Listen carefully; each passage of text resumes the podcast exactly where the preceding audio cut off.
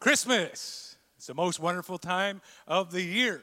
So we have four services over the Christmas uh, days before Christmas on the 23rd and 24th. Daniel mentioned, and two in the morning on the Sunday and two in the afternoon on the Monday, which is Christmas Eve. And the reason for that is that we really believe uh, that this is an incredible time for your friends, your family, your neighbor, your plus one, your work, uh, your workers, your boss, whoever in your life to encounter the reality of the message of Jesus.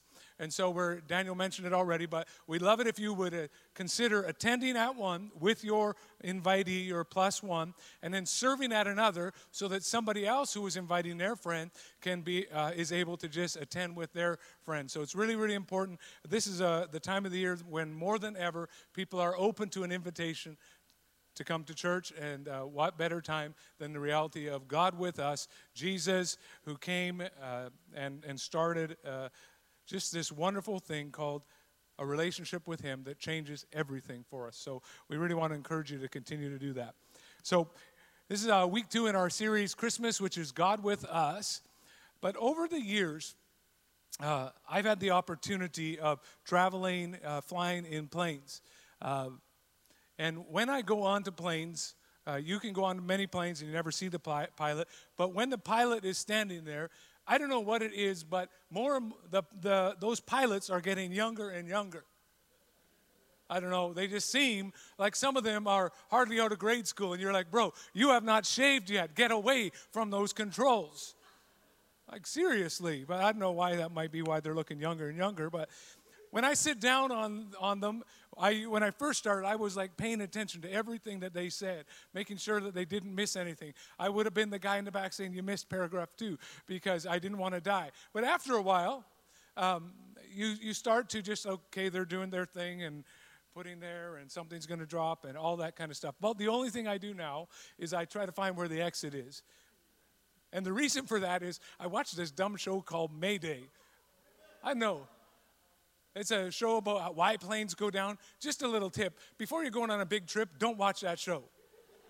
Like, I watch that and I always need to know where the exit is. So I do that, but uh, other than that, they, they just, they do their thing. I don't really pay attention so, so much. But uh, one night I was flying, I just come from flying from overseas, landed in Vancouver, and rarely uh, would I fly from Vancouver up, back up to Vancouver Island. Normally we would drive, but this night uh, I was, and it was in around this time of the year actually, and it was dark and rainy and stormy, and they were wondering if they would take off and go and fly to, to Comox. I think it was Comox or Campbell River. But they said we could go, so you trust them, right? An announcement to fasten seatbelts appeared ordinary, but not uh, anything to uh, worried about. It's actually very common. But then the plane began to move a little bit side to side. And I don't know if you've ever flown on one of those little planes.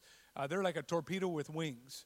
That's all. You're just like fitting in there, you're on there. But I wasn't that worried because I'd done, like I said, I've flown many, many times.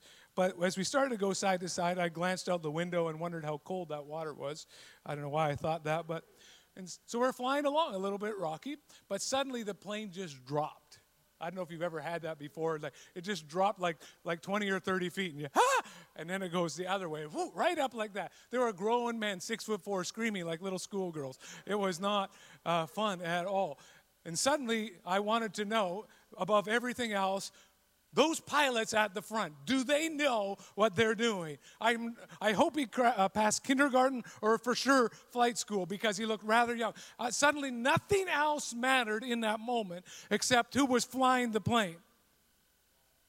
That was in that moment. Everything changed. It had been normal day. I'd flown probably that day, probably 16, 17 hours. And in that moment, it, none of that mattered except that question How skilled are they at going through a storm?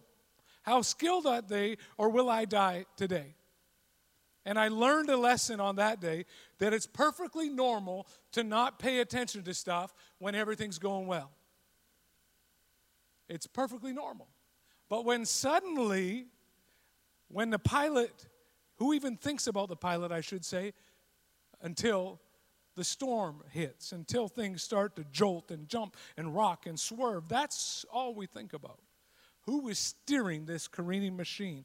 The pilot, pilot instantly becomes very, very important in our story. There are times like that in life, like that storm, when we experience rough family times or we experience a roller coaster of relational things, or maybe there's a financial thing that comes upon us, and our emotions are going up and down, and our finances are plummeting, and along with them, our whole uh, perspective on life. And in it all, suddenly we have our attention is focused a little bit more, and we're wondering, where is the pilot? Where is God in the middle of all this? Because I thought it was going to be all just smooth sailing. Not a wave, not a wind, nothing. Thought it was going to be fine. We're in this series, God with Us, where we're basing out of a familiar Christmas season verse in the New Testament where the author is quoting the prophet Isaiah, who had prophesied about 700 years early. It was a prophecy about Jesus. It said this Look, the virgin will conceive a child, she will give birth to a son, and they will call him Emmanuel, which means, let's all say that together God is with us. He's with us. God is with us, not was with us. God is with us. And we last week we talked about how it's wonderful to have incredible mountaintops where we enjoy God and we feel like his closeness of his presence, but there are also times when we go through valley times where we're wondering where he is and we enjoy God on the mountaintops, but we really get to know him in the valleys. And today we're going to use the metaphor of the wilderness. Now, a uh, wilderness in the Bible is often a metaphor for trials, for difficulties, for bad seasons, for wandering. The difference between a valley and a, and a wilderness is the valley is shorter in duration and intensity, where a wilderness seems to go on and on with a greater degree of intensity that challenges everything about you. And like that moment on the plane, wilderness can happen suddenly. Wilderness can happen to anyone. It's unpredictable in its arrival and unpredictable in its duration. But the driving question is just like the plane ride where is the pilot? Where is God in this story? And in scripture and in life, wilderness often follows a mountaintop. In the Old Testament, there's a story of the people of God who had been in captivity for hundreds of years, and God delivered them in a very short time. And then they crossed over and they spent 40 years wandering in a wilderness. They've just been freed of slavery. Things were looking up, and then 40 years in, in a wilderness. 40 years wandering. 40 years wandering. 40 years of difficulty in the middle of it all. And when Jesus was baptized, the Bible talks about that before he began his ministry, he went to his cousin John the Baptist and he said, I need you to baptize me. He was baptized and he comes up out of the water and to hear a voice from heaven saying, This is my son, whom I love, in whom I'm well pleased. What a great story. What a mountaintop moment. And then the Bible says that the Spirit drove him into the wilderness. A mountaintop experience where he had probably never uh, seen or heard God in such a clear way, and then he was driven into the wilderness where he was tempted and he went through difficulty and he went through lack. And for 40 days, he didn't have food and he didn't have water and wondered what's going on. Wilderness is a place of temptation, it's often a place of loneliness, it's sometimes a place of seeming lack. Wilderness times may start through a lengthy illness that just seems to go on and on, and it doesn't get better in the speed that you thought it would get. Or, in fact, it, you're, you're just managing it and treating it, and you're wondering what's, what's happening. Your strength is going down, your future plans are fading. Wilderness times sometimes begin with an unexpected job loss, and then the cascading torrent of financial issues that come because of that job loss. Other times, wilderness times occur in prolonged marriage and family difficulties. Wilderness times might come through a demanding or an unreasonable boss that you want nothing to do with, but you know you can't quit. A grueling work schedule or a spiteful coworker. Sometimes wilderness times are when you're in the middle of university and you're working at the same time and you're working and studying and staying up late and you feel like it'll never end and the strength to keep going sometimes you're like i don't know god where are you Wilderness times will usually leave us feeling discouraged, sometimes depressed, sometimes all alone. And because we're in that state of survival, we start to look at everybody else, that no one seems as supportive or as friendly as they once did. We, an abandoned feeling might come to us where we have a downward spiral of thinking where no one cares for me. And maybe you even conclude that God has abandoned you as well. In the wilderness, your deepest need becomes a gift when it drives you to depend on God. Your deepest need becomes a gift when it drives you to depend on God. There's a story in the Old Testament in 1 Kings chapter 19 about a, a, prophet by the name of Elijah, where he learned this principle. He had come through a massive mountain time where he had seen God use him, seen incredible things happen, which was followed by a period of discouragement and depression. There was a king there that by the name of King Ahab who told the queen that Elijah had done this amazing thing. What Elijah had done was that for three and a half years, the, the people of God had been in a drought. And they had gone through a tremendous time because they had wandered away from God. It was not a good season. But there had been this confrontation between the prophets of the false God and between Elijah representing God. And God had moved in a powerful way, and, and the, the prophets were taken care of. They were wiped out. The people of God that had once been following this idol of the king were now following God, and their hearts were turned. And the queen was angry about this. And she sent a message in the middle of it all. And she said, she sent word. She said, By this time tomorrow, I will kill you. By this time tomorrow, I'm going to kill you. And this is what Elijah's response was. It says that he was afraid and he ran. Everybody say he ran. He ran for his life. When he came to Beersheba in Judah, he left his servant there while he himself went a day's journey into the wilderness. And he came to a broom bush, sat down under it, and prayed that he might die. I have had enough, Lord. Take my life.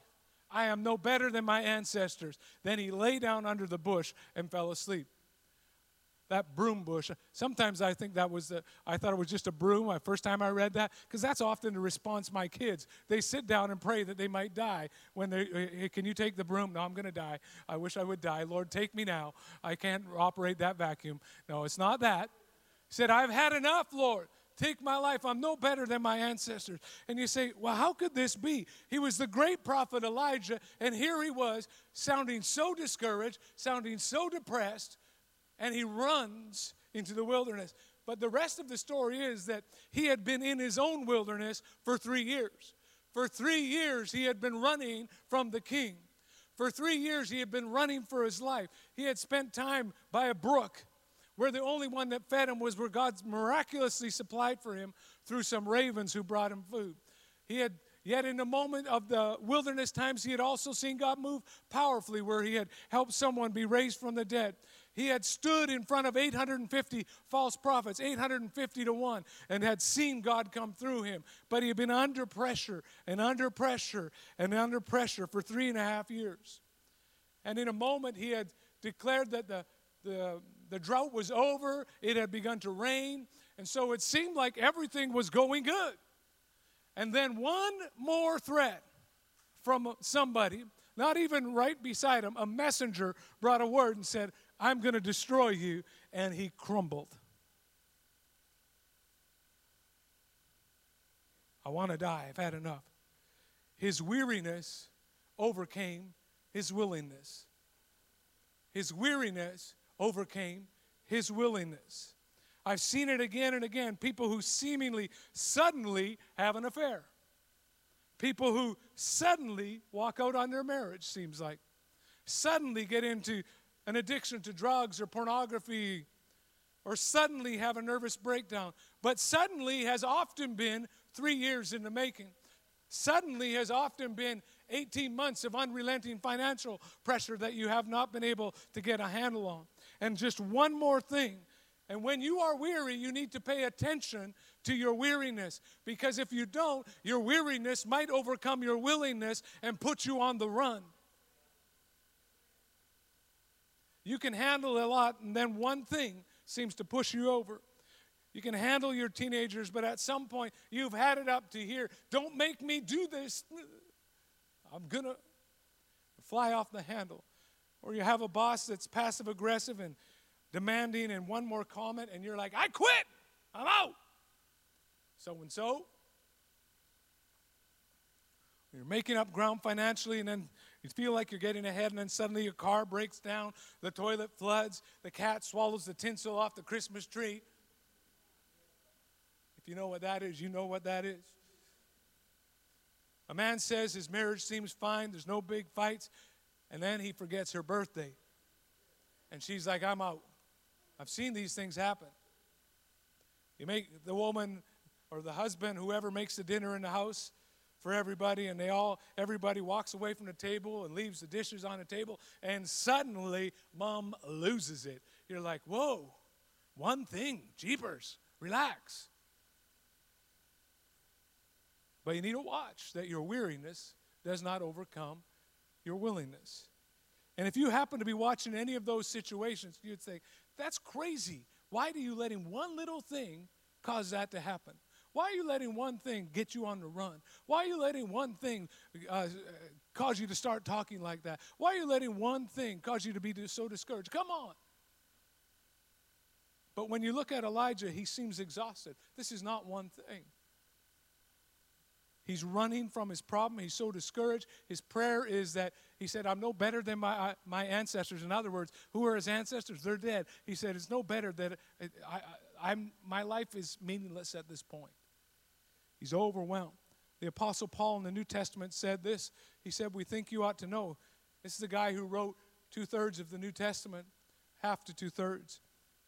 We think you ought to know, brothers and sisters, about the trouble we went through in the province of Asia. We were crushed and overwhelmed beyond our ability to endure. And we thought we would never live through it. In fact, we expected to die. And sometimes we do a disservice to the gospel when we say, when you follow Jesus, everything is just going to be great and everything's going to be fine and every day is going to be fantastic.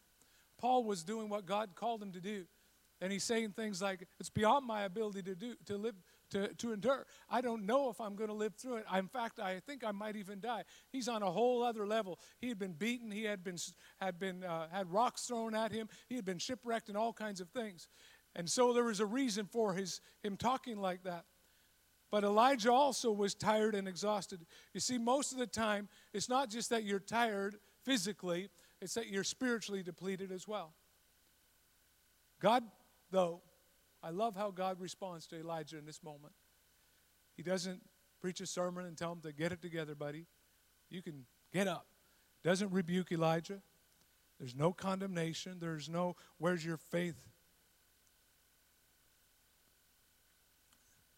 Because fear, the blues, depression, anxiety are real issues, even for very spiritual people. They're not just the domain of the person who can't figure out which way's up. Elijah, Bible calls him one of the greatest prophets that ever lived. But he was discouraged. He was depressed. When he says he wants to die, that's another way of saying, I'm thinking about suicide. You see, mental health issues can happen even to people who have seen great victories. Anxiety, fear, overwhelm, being frustrated with your at doesn't mean that God has abandoned you or looks down on you. Struggling with your life and the issues that you face doesn't mean you're less than. And can I just say something here as well? Sometimes you're experiencing fear and anxiety because you're actually making progress. You're actually making progress because it's coming because you're facing things that you used to run from. You're looking things in the eye, giants that used to keep you in a corner, and you're saying, I don't think I'm going to live that way anymore. I'm going to try and step into a new way of thinking, a new way of living. So, yeah. So sometimes you're misreading your anxiety as weakness when it's just a signal that you're moving forward. Sometimes, like Elijah, your opposition is directly related to your obedience. Elijah took on things that other people wouldn't take on, and he experienced a tremendous amount of opposition. Sometimes, like the Apostle Paul, the pushback you're experiencing is because the real you is making a comeback. So, no rebuke, No condemnation for Elijah struggling with fear, overwhelm, or anxiety. God tells him to eat and rest. All at once, an angel touched him and said, Get up and eat. He had just been sleeping. He says, Get up and eat. He looks around, and there by his head was some bread. It's probably gluten free, baked over hot coals, and a jar of sparkling water. He ate, he ate and he drank, and then he laid down again. He was tired. Very often, the most spiritual thing that you can do is to stop and rest. Because how many of you, all of us, are, how many of you would say you might be a little crankier when you're tired? Put your hand up. You're, you're, if you're married, your spouse is saying amen to that. How many of you might say that you're a little um, negative when you're tired? That you see things a little bit off? How many of you are a little touchier when you're tired? Yeah. How many of you make bad decisions when you're tired? Yeah. Yet, even though we all know that, we are good at in our culture and take pride in the hustle. We take pride in being the supermom or the superman. The promotion we're running to fix, the money we're extra we're trying to do, the thing we're trying to solve, stressing over thing. But if resting is not part of your routine, eventually breakdown will be your reality. If resting is not part of your routine, eventually breakdown will be part of your reality. And sometimes we mistake things as big problems when actually we're just so depleted that we're looking at it through the lens of a person like Elijah who's been through it for a long, long time, and our perspective is a little off. We need physical rest and spiritual replenishment. We need physical rest and spiritual replenishment. The Lord is my shepherd. Now get this. What does he do? The Lord is my shepherd, I shall not want. He makes me lie down. He didn't say he invited you, he said he makes you lie down. Because the truth is, there's truth in that that often we don't want to lay down because we think it depends on us. We think that it's all up to me. If there's anything that's going to happen in my life, it's up to me. But the truth is that there's a good shepherd who wants to provide all that you need, but it's not going to come until you learn to lie down, where he can lead you beside still water. And then what happens, it says, when you lie down, when you go by still water, he restores your soul because you can never rise above what's going on inside of you. He restores your soul. The restoration you're seeking is often found in the rest you're avoiding.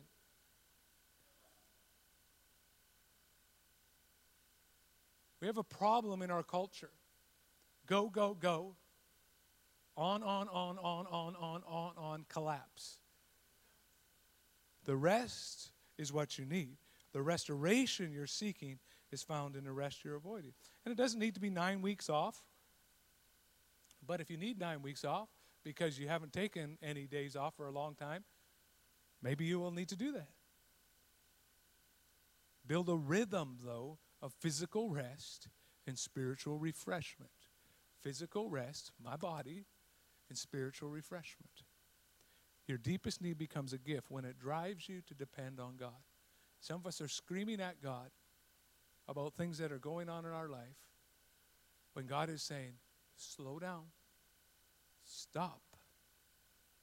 You need a rest. You need to be replenished. Physical rest and replenishment because He is looking out for you in the wilderness. When Elijah ran into the wilderness, God didn't say, ain't going there. You're going to have to find your own way through that. You need to rest. You need spiritual revitalization from Jesus, who is God with us. We need to be restored by Jesus, the Good Shepherd, who is God with us. Psalm 46 and 10 says, Be still and know that I am God. Be, be still and know that I'm God. And sometimes we feel like, God, I don't know you. I don't know where you are. I don't know what you're doing. And sometimes the reason is because we haven't learned to be still. And some of us miss the second part of that we stop, but we don't know God. Physical rest, slow down, and spiritual replenishment. Be still and know that I'm God. And there are dimensions in God I'm convinced that you will never know until you learn. There are times to be still, there are times to stop, there are times to slow down, there are times to rest, there are times to be still. Where we need an encounter with Emmanuel. We need an encounter with God with us. God with us in the wilderness, God with us in the pain, God with us in the loss, God with us in the unending uh, physical issue we're facing, God with us in the discouragement, God with us in the depression, God with us in the anxiety, God with us in the wondering, God with us in the wandering, God with us in the exhaustion, God with us, God with us, God with us. And then the angel of the Lord came back a second time and touched him and said, Get up and eat, for the journey is too much for you. So he got up and ate and drank, and strengthened by that food, he traveled 40 days and 40 nights until he reached the mountain of God, Horeb. There he went into a cave and spent the night, and the word of the Lord came to him, saying, What are you doing here, Elijah? Isn't it wonderful that we serve a God of second chances? He'll come to you a second time, and he'll come to you a third time, and he'll come to you a fourth time, and he'll come to you a fifth time, because God, as we sang already today, the overwhelming, reckless love of God He's chasing you down. He's looking for you. He's going after you. He wants to restore you. He wants you. And if you didn't get it the right the last time, coming around again, he's coming after you. Physical rest and spiritual replenishment strengthened him for the journey. So the journey was too much for him. And sometimes we just got to get that revelation. The journey that's in front of you is too much for you. Too much for you. And you need physical rest and spiritual replenishment. But God's question to Elijah, what are you doing here? Have you ever had those moments where you ask yourself that question? What am I doing? What am I doing here? Where you feel like the eyes of everybody else is judging you in that way. We'd gone through a bunch of stuff in my 39th year, which was a little while ago now. But, my 40th birthday was in a beautiful tropical island. And uh, I was surrounded by just my daughters and my wife and strangers. And I remember thinking, this is fine, but how did I get here? My life prior to that felt like it didn't exist, like it was a it was just gone.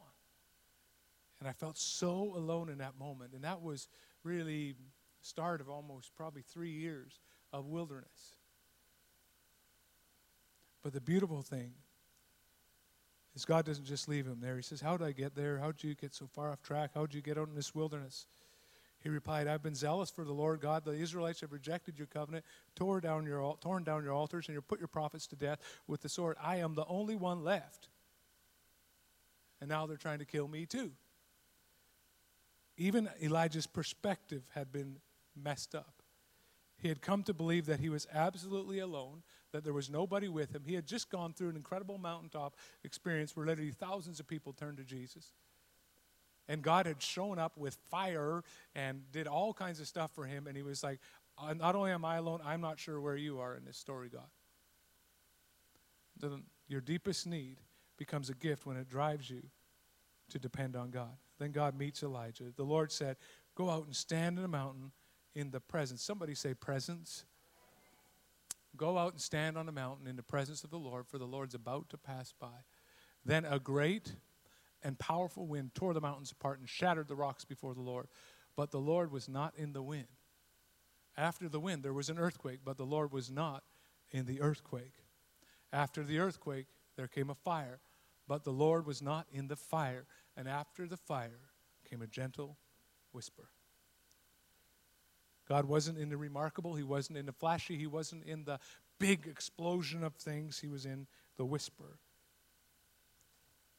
when we're overwhelmed by stress, when we're overwhelmed by anxiety, why does God's voice seem so quiet? Why doesn't He speak to us in spectacular power and writing on the sky and all that? Why does He whisper? He whispers because He is always close.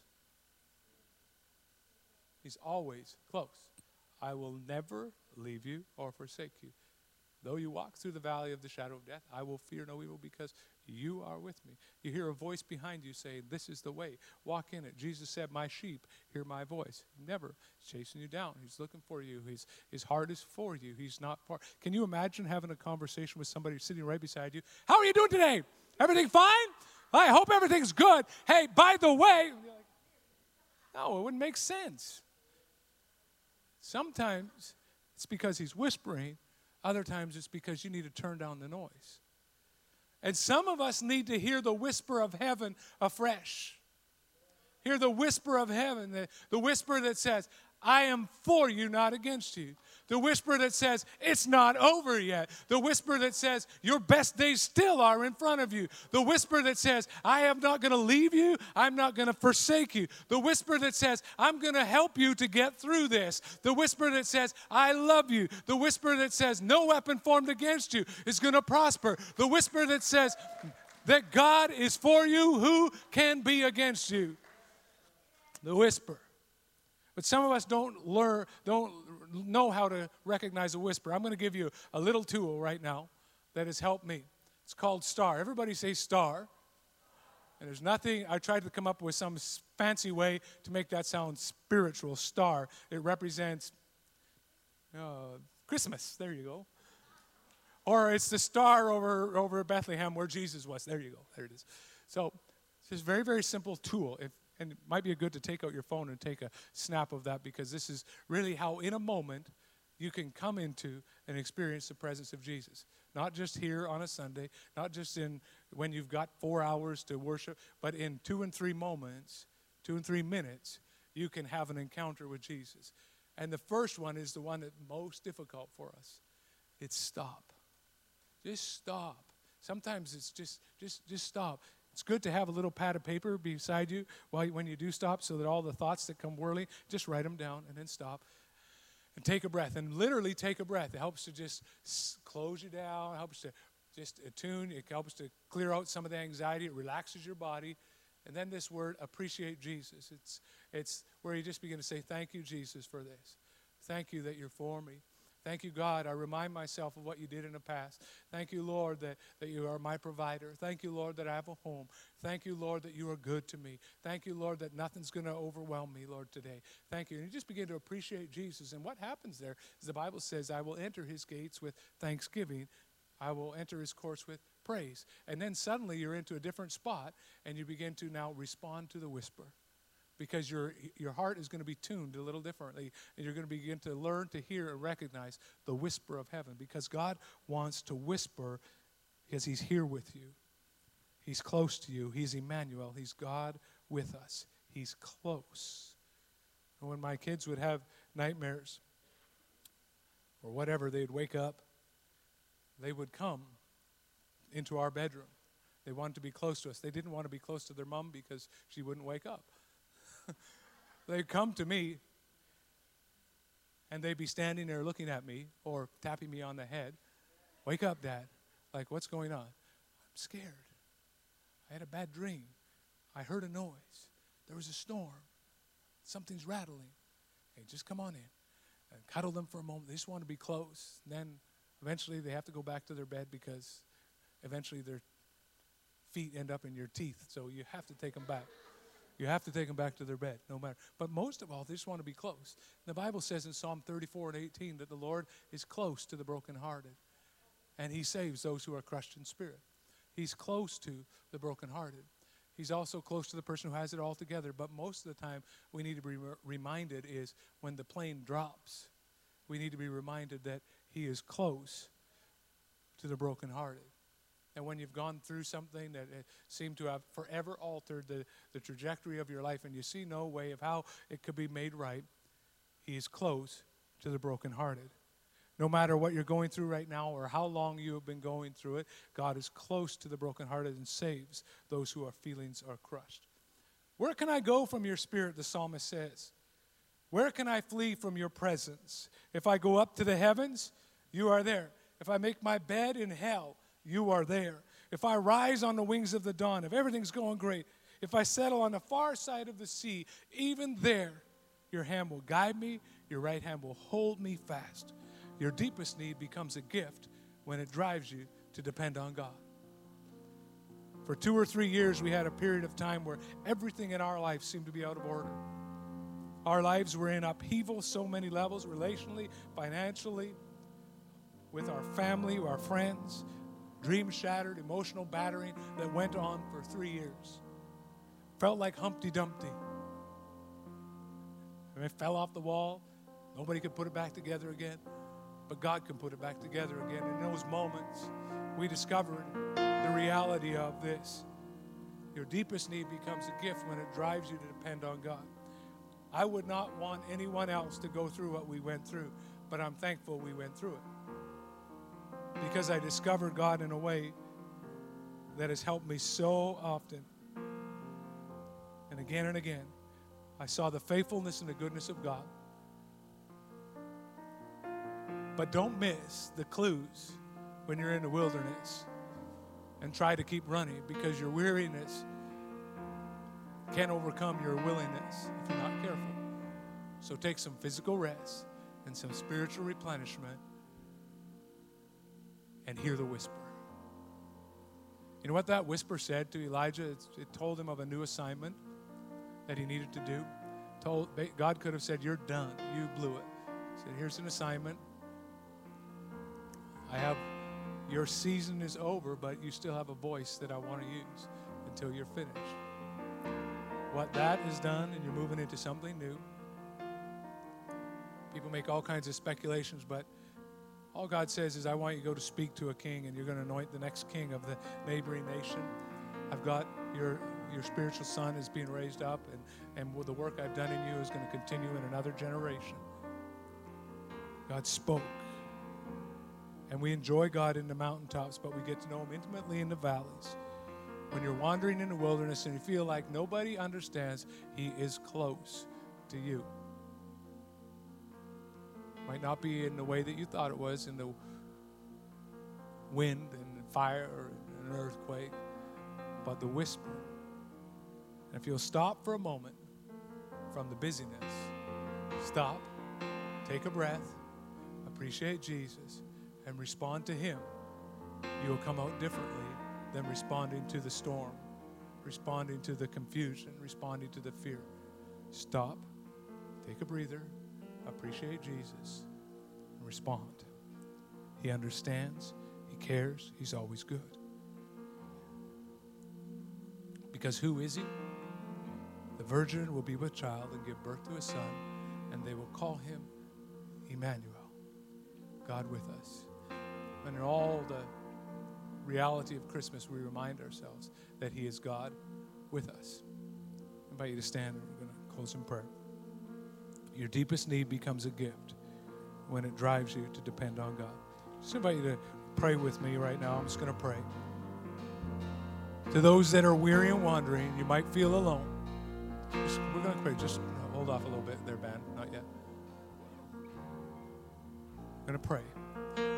Just bow your head, close your eyes, and just give privacy to the people around you. And, and if, you, if you're in a place where you feel like that wilderness season, I want to pray with you because there's some here that are in the wilderness season, but that the enemy has also throwing some other things on you like depression and anxiety and, and things that are actually kind of landed on you in a heavy way. And God wants to lift it this morning.